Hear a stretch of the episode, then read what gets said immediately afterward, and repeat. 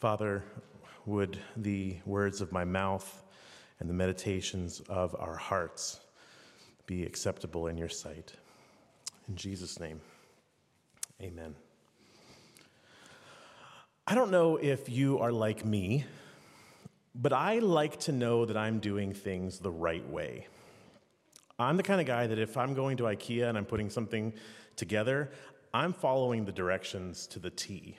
I'm counting that I have all of that bolt before I begin the process. I, if I'm cooking, I'm using a recipe to the T. Um, there's none of this like, oh, we'll just add that or we'll add that. It's not how it works. There's a recipe for a reason. Uh, sometimes I Google map my way home from work. Like, uh, I, I like to make sure I'm doing the right thing. Lent is a serious and sober season, right? Um, and so we want to make sure, I want to make sure I'm doing it the right way. We're joining the Israelites on their sanctifying journey through the barren wilderness. We're sitting with Jesus in the desert as we too are tempted to find sustenance or significance or satisfaction in anything but the living God. And this is a season of reflection, of repentance, preparation, and purification. And today, if we will allow it, we are given a great gift to shirk our natural inclinations, our near pathological avoidance of mortality, and to reckon with the condition of your heart and my heart. Like the eerie skeletal finger of the ghost of Christmas yet to come, in its greatest iteration, I might add, The Muppet Christmas Carol. Ash Wednesday directs our attention towards a tombstone with our name on it, of our own making. And we are left to consider if these are the shadows of things that will be, or are they the shadows of things that may be only. And of course, it's not only our bodies that are subject to decay, but what of the world in which we live? As if spy balloons and threats of world wars or toxic train derailments or the biggest snowstorm in a century. Um, or if that wasn't enough, or the seemingly never ending stream of illnesses that my children delight to bring home from school.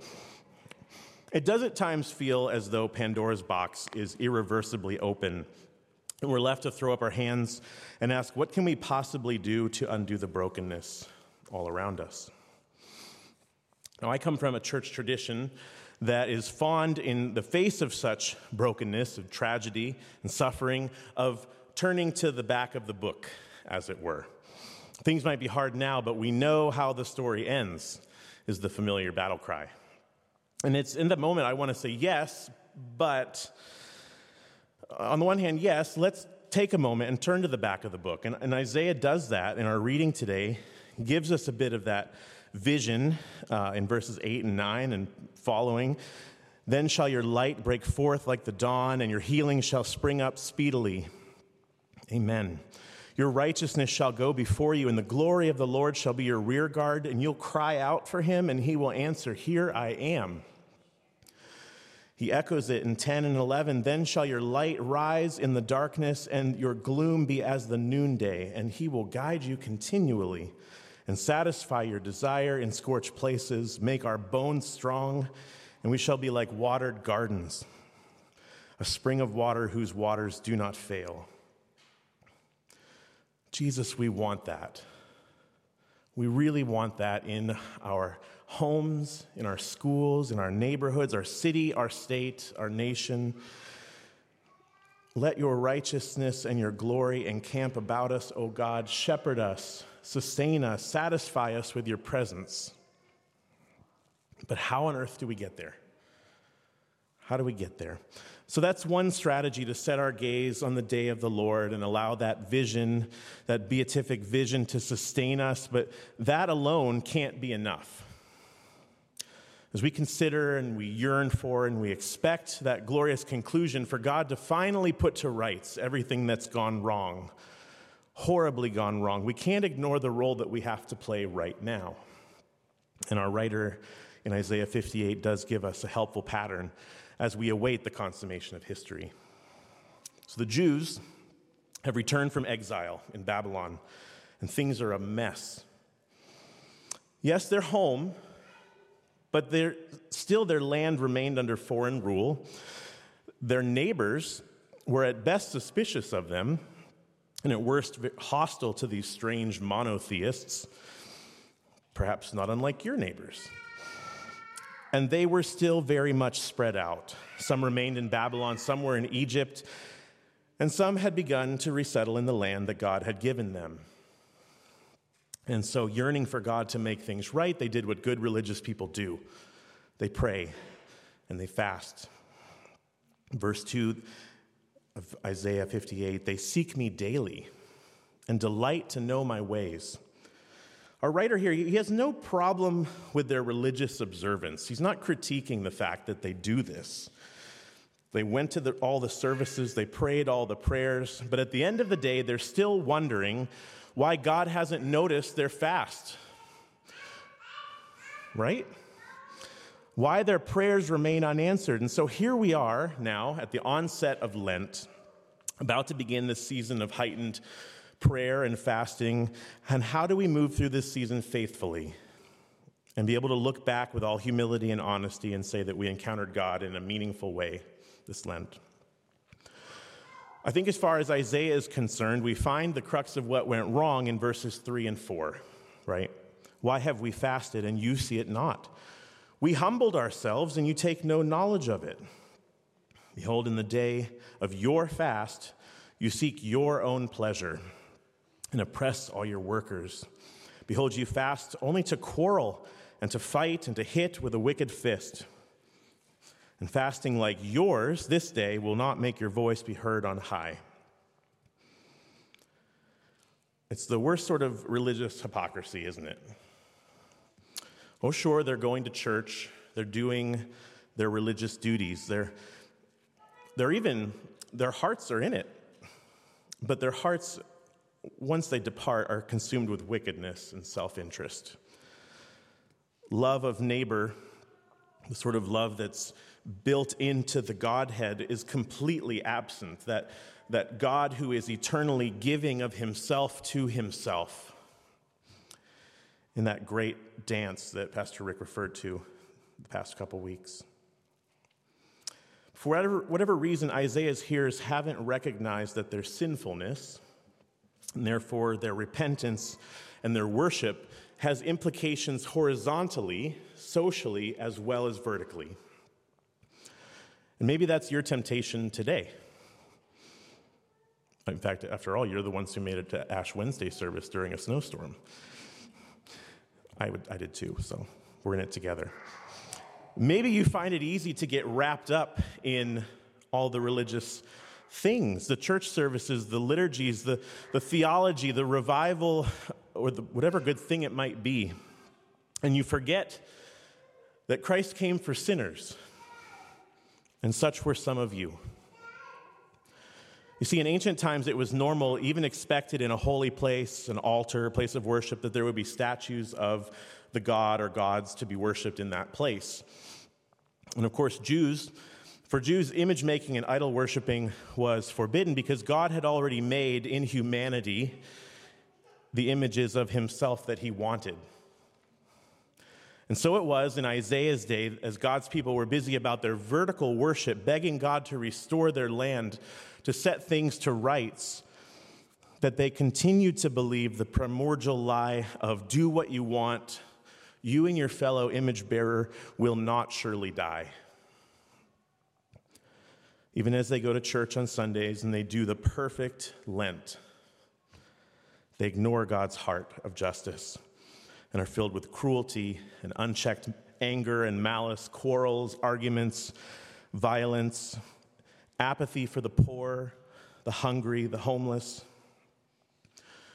What little power this once dominated people possessed in their return the, from exile, they use for their own self preservation with no sense of mutual responsibility or care for those in their midst. In short, their fasting was transactional not transformational. Now, conversely, maybe there are those of you for whom justice social causes, works of mercy come very naturally. And it might be at this point a, temptation for a bit of self congratulation, or at least a sigh of relief. Whew, at least I'm not like those super religious people. But our gospel passage warns that even concern for justice and for the poor can fall prey to sin. Beware of practicing your righteousness before other people in order to be seen by them, for then you will have no reward from your Father who is in heaven. When you give to the needy, sound no trumpet before you, as the hypocrites do, that they may be praised by others. Truly I say to you, they have received their reward. So, in, in, in, this, in the same sense, it's the same sin as our Isaiah passage, except social justice replaces religious devotion. It's still self serving, it's still self interest. Good works morph into a kind of moralism that once again feeds our deep need to be right, to be okay, to be good. I suspect that all of us, at one point or another, myself included, are guilty of treating God like our own personal genie in one way or another. I mean, it's a crude way of talking about it. We wouldn't really think about it in terms like that, but implicitly, we believe that if we're good about going to church, if we do our religious activities, we volunteer, perhaps we serve on a team, perhaps we, we serve in the community, we, we avoid the things we ought to be avoiding then the net result is God will look favor upon, favorably upon me and things will go well. I know that as a parent, I am far too guilty, far too often, of parenting in a way that makes my kids think that the way they behave or don't behave is how is whether or not dad will be happy or not happy with them. And so we began by by saying that looking to the back of the book isn't sufficient to sustain us. And, and simply looking to religious devotion or concern for justice alone aren't enough to save us. So, what, what's the path forward? I think Paul, in our letter to the Corinthians, describes a different way. Instead of being consumed with self, consumed with our needs, consumed with our reputation, concerned, consumed with, the, with amassing the power that we, we crave to order our lives. He says that we are as servants of God. We commend ourselves in every way by great endurance in afflictions, hardships, calamities, beatings, imprisonments, riots, labors, sleepless nights, hunger by purity, knowledge, patience, kindness, the Holy Spirit, genuine love. He goes on and on. And Paul is describing in that passage sort of his rubber stamp of, of his ministry, as it were. It's descriptive of a life that's the exact opposite of self interest. And so, if you want to do the perfect Lent, all you have to do is read the Corinthians passage and do that. Super easy, no big deal. Just imprisonments, couple riots. Um, you shouldn't start them. Um, maybe survive them. No. No, that's not how it works. How does he achieve it? How does, how does, he, how does he achieve this? It's a remarkable paragraph. I have no idea not only how he wrote that, but how he lived that life. I think he gives us the clue in verse 20. We implore you. He says, We implore you, on behalf of Christ, be reconciled to God. For our sake, he made him to be sin who knew no sin, that in him we might become the righteousness of God. See, Jesus already completed the perfect fast. Jesus gave of himself and campaigned against evil unto death. And in our being reconciled to him, in our unification with him, we are free from needing to treat good things as ultimate. This Lent, no matter what you choose to do, whether it's fast from something or include some new devotional or type of prayer, let it be a vehicle to bring you to Christ. I, I was reading a, a little story from a desert father, and he said this. It was said about an old man that he endured 70 weeks of fasting. That's a long time, eating only once per week. He asked God about certain words in the Holy Scripture, but God did not answer him. And, and then he said to himself, Look, I have put in this much effort, but I haven't made any progress. So now I will go to see my brother and ask him. When he had gone out, closed the door, and started off, an angel of the Lord was sent to him and said, 70 weeks of fasting have not brought you near to God, but now that you are humbled enough to go see your brother, I have been sent to you to reveal the meaning of the words. Then the angel explained the meaning, which the old man was seeking, and went away. Along with fasting, there must be humility.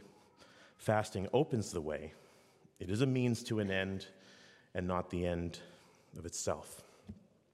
And so, this Lent, I implore you to look to Jesus, to be reconciled to Jesus, to let us lay aside every weight and sin that clings so closely, to run with endurance the race that was set before us, looking to Jesus, the founder and perfecter of our faith, who for the joy that was set before him endured the cross, despising the shame and even now is seated at the right hand of God. In the name of the Father, and of the Son, and of the Holy Spirit. Amen.